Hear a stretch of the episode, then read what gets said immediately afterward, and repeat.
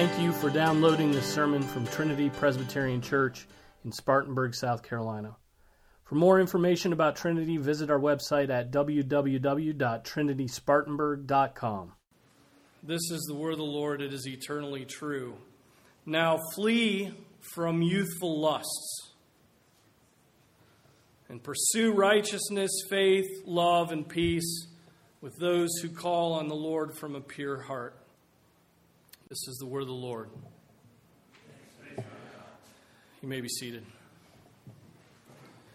First of all, let me say thanks from our family for the three weeks that we had off for vacation. I'm sure you were fed from the from the pulpit by by Michael, and um, it was a it was a restful time. Vacation is always a both restful and insane um, because uh, because it just takes a lot of um, it's just a lot of entertainment with the kids.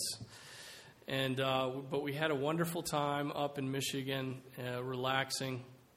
Uh, the West came down as we uh, as we made our way up there, so we switched spots for a little bit. But um, we we are healing from our bug bites, and um, we uh, we are also healing from the amount of ice cream we ate. And uh, so if we if I look a little beefy up here this morning, it's the ice cream that we had.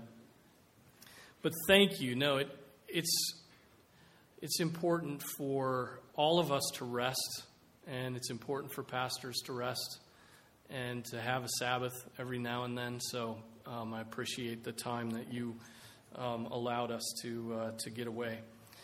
All right, so Second Timothy chapter two, verse twenty. I intended to go through the end of the chapter, but once you get going, you find out how far you're going to get into a passage, and so I got I got the whole verse of 22. Um, the Apostle Paul, as you remember, has written or wrote two letters to his son in the faith, Timothy. And Timothy, Timothy's a busy, uh, busy man. He is busy setting up churches um, setting up this church in Ephesus. And the apostle knows that he needs direction. I mean, he needs encouragement, he needs direction, he needs, um, he needs uh, turning from one thing to another, he needs to know what to anticipate as he's doing that work. He needs to know how to deal with false teachers. He needs to know how to choose godly leaders for the church. He needs to know how to minister to, the, to uh, widows and to women. He needs to know how to grow himself in the faith. A lot of these letters have to do with Timothy individually growing uh, in his faith so that he can then properly minister to the body of Christ. All these topics are found in these two letters that the Apostle Paul wrote to Timothy. Um, sometimes Paul addresses uh, Timothy um, with what needs, uh, with what he needs to do in the church Sometimes Paul addresses Timothy with what he needs to do with himself. And so, pastors and other officers of the church are exhorted uh, clearly in this passage and countless others to pay attention to themselves and to those they minister to. Right? You have to, you have to give attention to yourself, and then you have to give uh, attention to those you minister to. And likely you need to start with yourself and then go to those you minister to. Uh, both of those things are non negotiable. You have to pay attention to yourself, pay attention to those you minister to. Officers in the church must give themselves to self examination because as the officers of the church tend and go, that's where the people of the church tend and go. Um, that can be for good, that can be for bad. Um, and the officers of the church bear responsibility for that. Just like the father being the head of the household, he bears, he, he is responsible for the sins of his household, even those committed by people other than himself.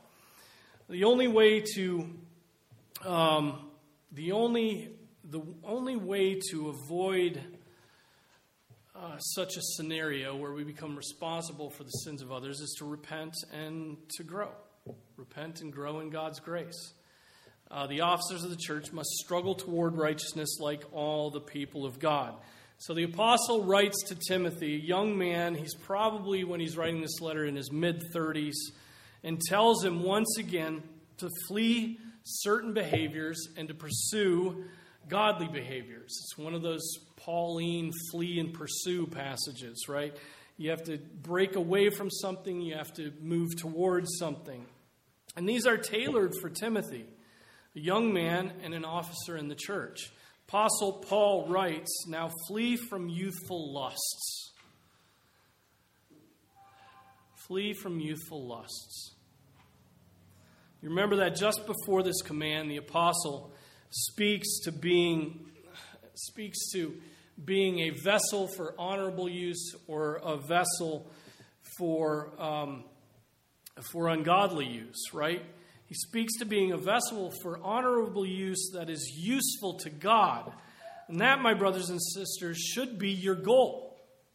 Right? It's the singular goal of the Christian is to be useful to God, right? And to be pleasing to God.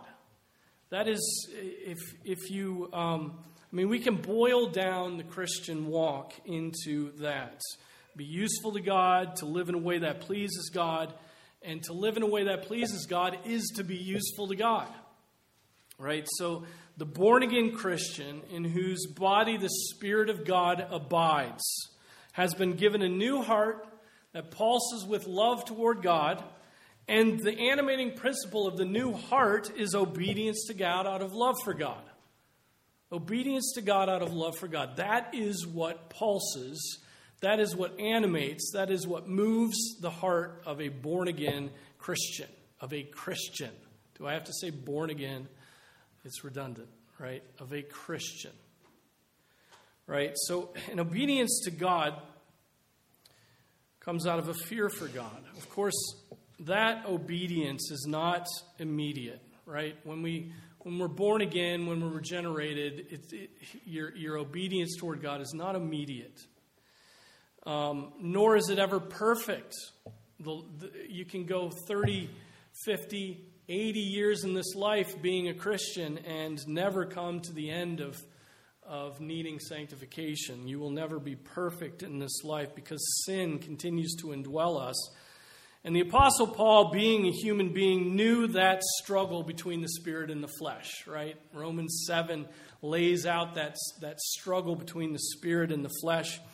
And, and yet, here he exhorts Timothy flee from youthful lusts. Flee from youthful lusts. The Greek word used here for lust is epithumia, which translated is lust, and uh, also desires, passions, passionate longings. You know, we get the flavor for it. Lust does it well. Passionate longings the things you long for, the what you desire. And so flee from, from pa- the, the things you passionately long for. In other words, he, the command here is to flee from desires for things forbidden by God.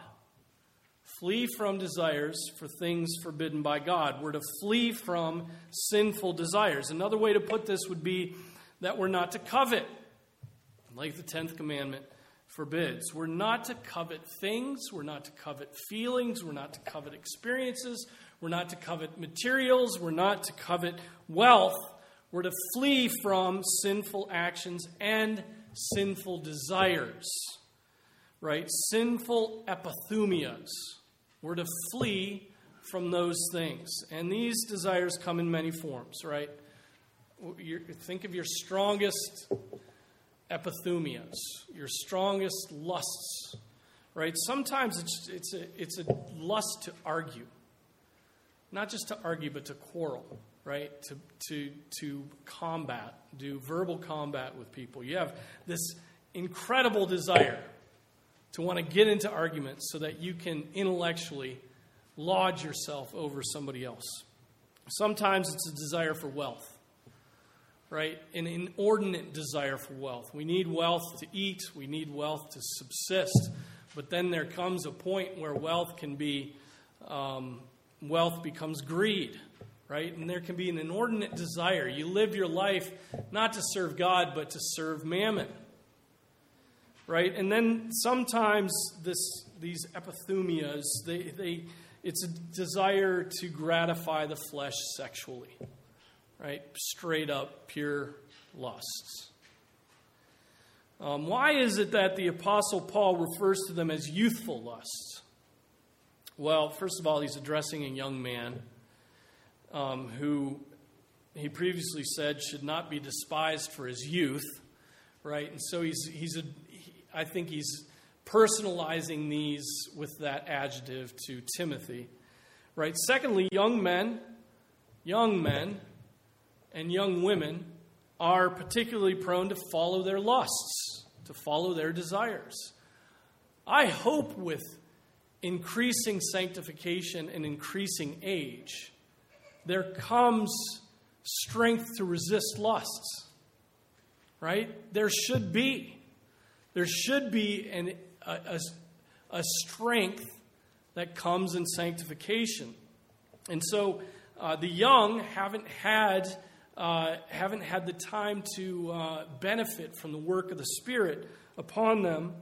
Um, but, but young men in particular, young women, I would say too, are particularly prone to follow their desires, whether those desires are sensual or, you know, or intellectual.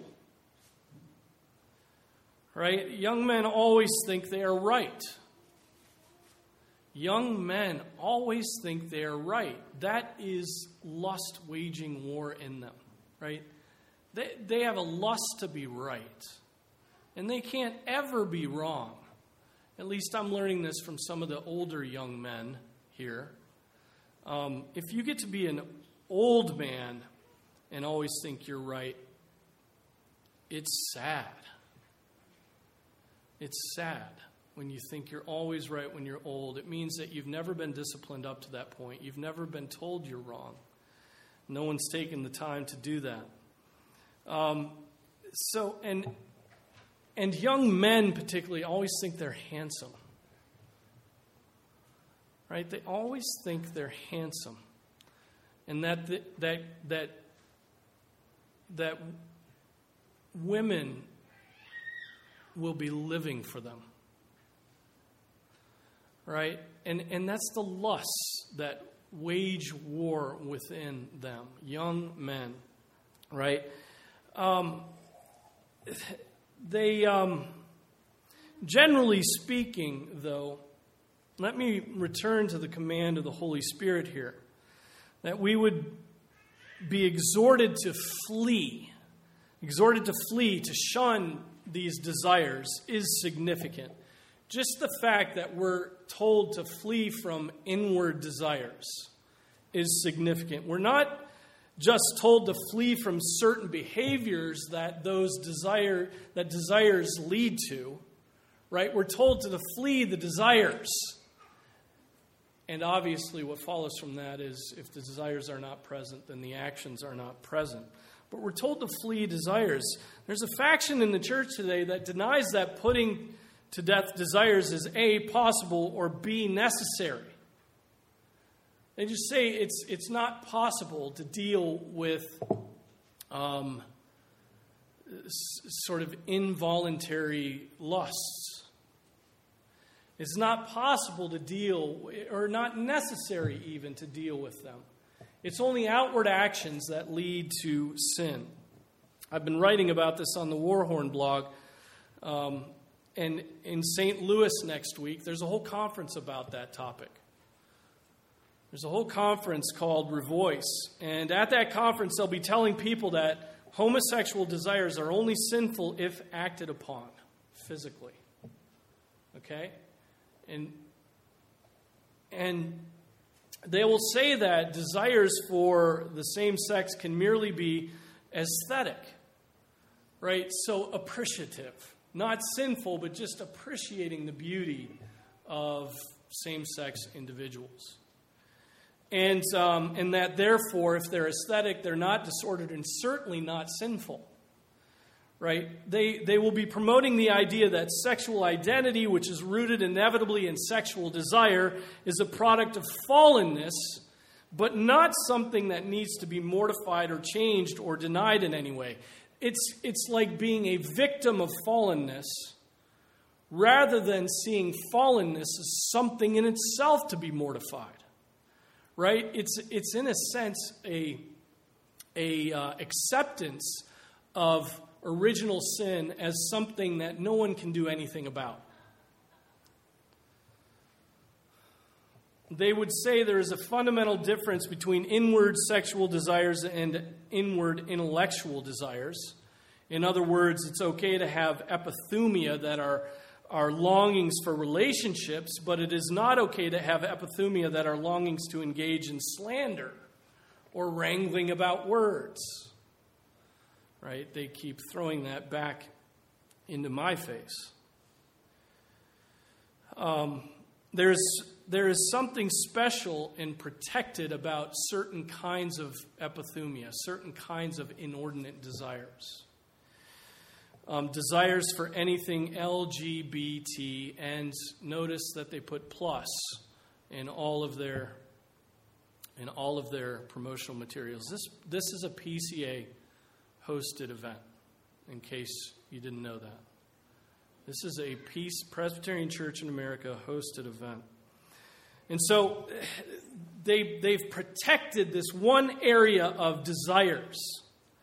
Right? This view, brothers and sisters, flies in the face of this verse we're reading flee from youthful lusts.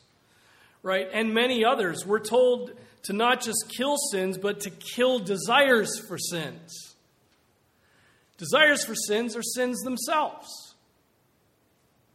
Right? This is this has been known as, in, in theological circles, as the doctrine of concupiscence. The doctrine of concupiscence, and it ties in closely with the doctrine of original sin. We are to kill sin and kill sinful desires. Right? The sin, the, the sin in us runs very deep, doesn't it? Does the sin in you run very deep? Is it more than just actions? Does your mind sin? Do your loins sin? Does your heart sin? Of course. The sin runs so deeply through us. There are sinful actions for sure, but there are also sinful thoughts, and there are sinful desires, and there are not just sinful desires, there are sinful intents of the thoughts of our hearts. Right? That Genesis 6 passage sinful intents of the thoughts of our hearts. Well, that's pretty deep. That's like beyond just our hearts, that's beyond just our thoughts, but it goes to the intents of the thoughts of our heart. Sin goes that deeply, and nowhere in Scripture does it ever say, well, don't deal with everything up until actions. Right? Be at peace with all your sinful thoughts and lusts and desires, but, but just don't act on them. I mean, that is scandalous to even say. Everything in Scripture goes against this. Right? The 10th commandment blows that out of the water. Don't covet. Oh, man. I'm dead. There are sinful actions, there are sinful thoughts, there are sinful desires, sinful intents, there are sinful intents of the thoughts of our hearts. And God tells us to flee all of that. He tells us to flee all of that. We are, by the power of the Spirit, to kill those desires. We are, by trusting God to work in us, to change even our thoughts and our desires, to change them. To change even thoughts and desires that have become so ingrained in us that we can't conceive of thinking differently because since age 13 we've been thinking the same way and indulging the same thoughts. Even those, God says, change. And then he says, and I'm going to change them. I'm going to put my spirit within you. Do you think about this? Do you think about your thoughts and desires and intents? Do you think about that? Or are you a behaviorist when it comes to your sin? It's only what works out.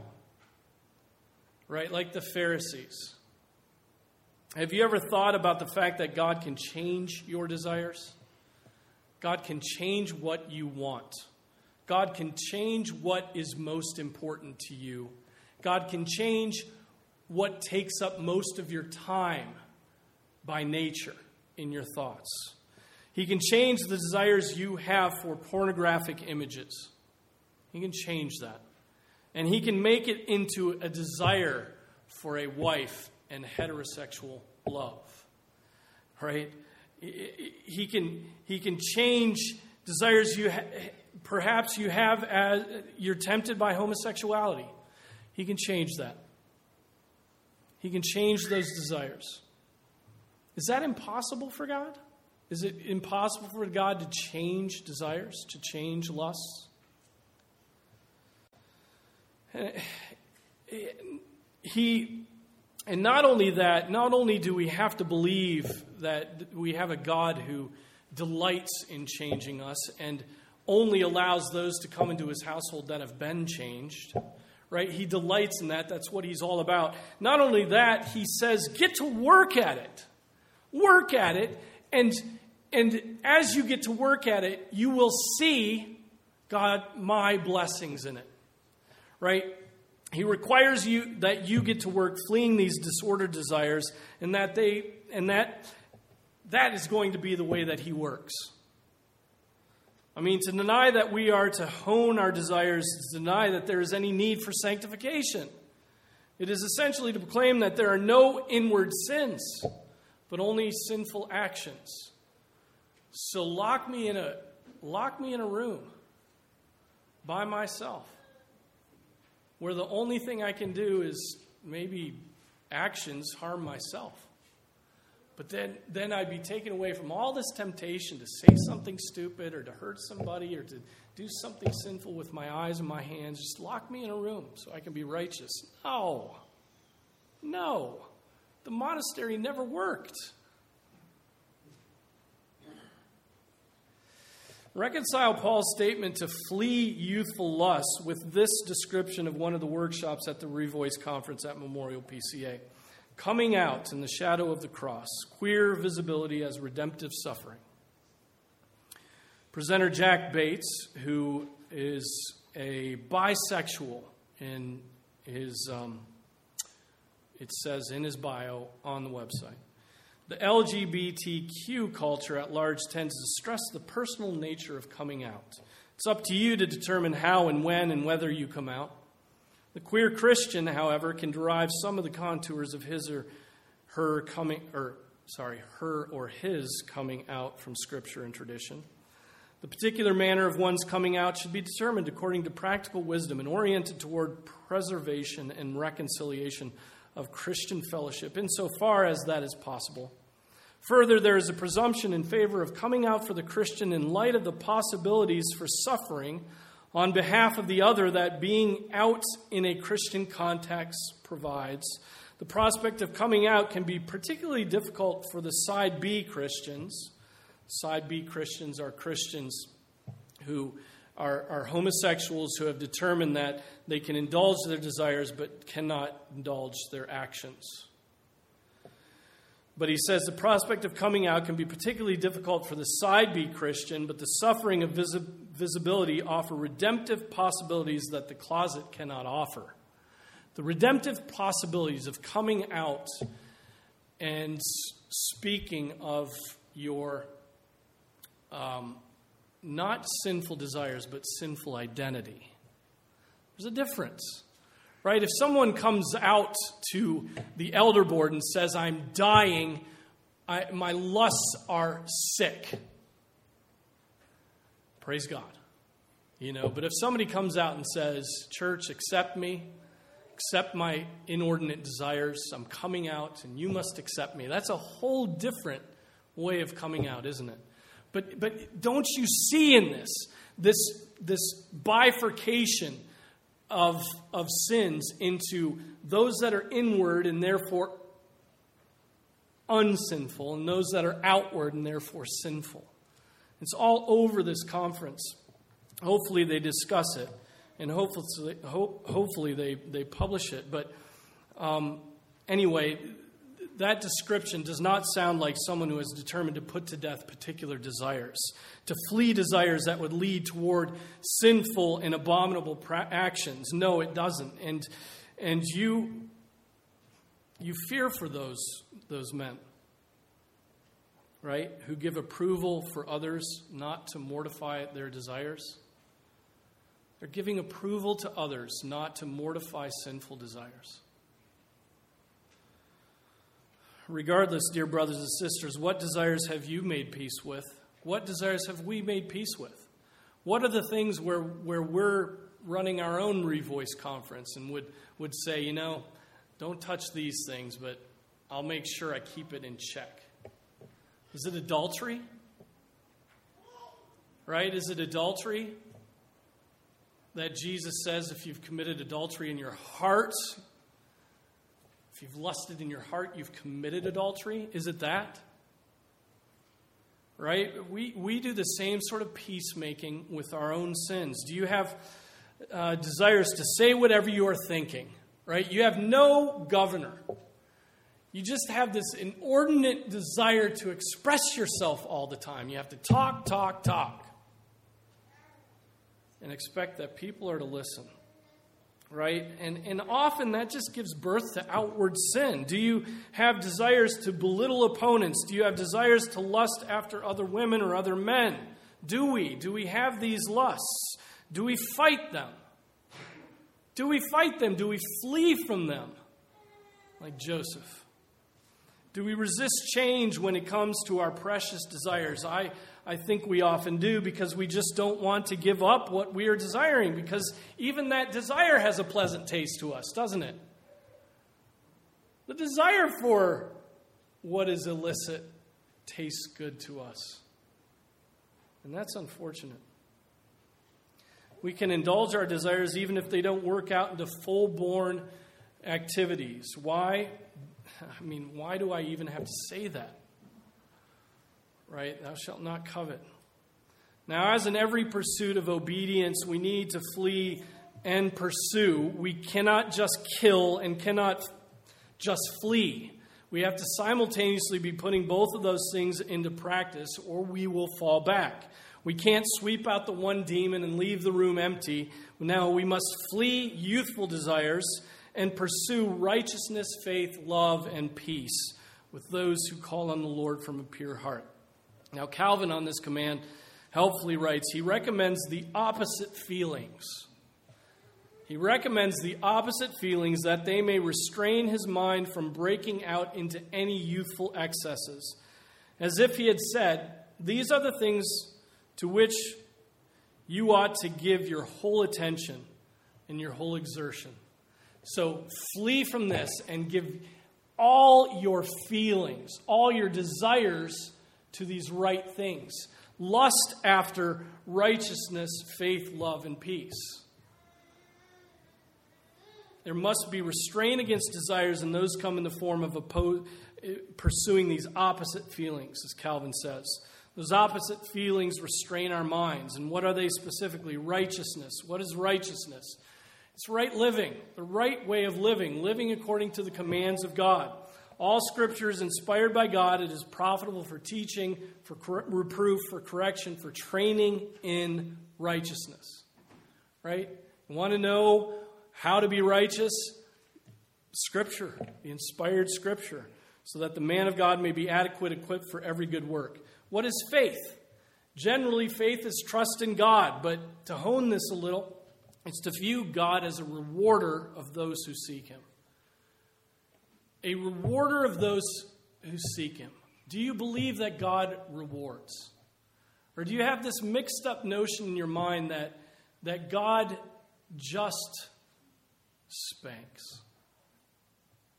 Right? God rewards those who come to him in faith, right? That's the whole point of the Hall of Faith chapter in Hebrews 11. One could pursue a whole host of things, all of which would be the passing pleasures of sin, but by faith, one pursues God and ill treatment with the people of God, right? Faith is to believe that, that pursuing God will pay off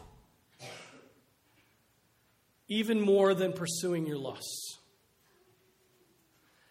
Way more than pursuing your lusts. Pursuing your lusts will, will earn you hell.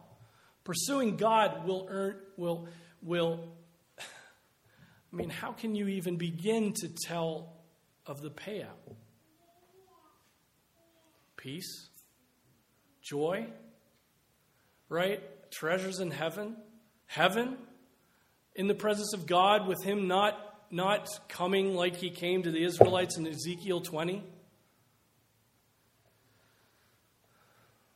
Faith is to believe that God is and He's a rewarder of those who seek Him. Love, genuine concern for our neighbors and affection for God. That's what love is, right? Love is, is to live in this way. It's patient, it's kind, it's not jealous, it does not brag, it's not arrogant, does not act unbecomingly, does not seek its own, it is not provoked, does not take into account a wrong suffered, does not rejoice in unrighteousness, but rejoices with the truth, bears all things, believes all things, hopes all things, endures all things. That's love. Pursue that. There's a lot of work to be done there, isn't there? Pursue it. Pursue love. You know, don't, don't, children, get annoyed by your siblings the minute they come into your presence. Think that, no, I need to pursue love.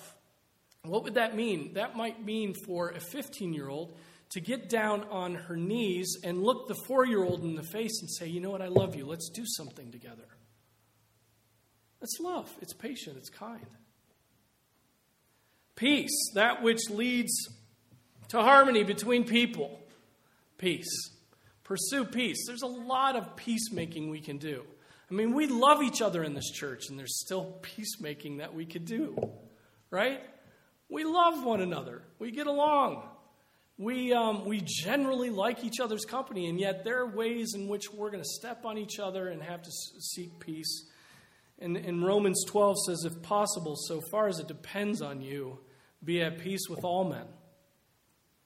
So, even beyond the church, what peacemaking do we have to make there? So, work, work toward reconciliation, grace in your speech, forgiveness. All these things lead to peace between people. Notice, too, that Paul points toward the recipients of the peace with those who call on the Lord from a pure heart. It's with our brothers and sisters in Christ, those who know the grace and forgiveness of God, those that know the purity that comes from the application of God's righteousness to us, which we are to pursue peace with. So there are marching orders, right? There in this one little verse are marching orders. Instead of pursuing youthful lusts, is there anything is there anything else we could possibly do? I mean, you think about how much time is taken up with our lusts lust for entertainment, lust for respectability, lust for clothing, lust for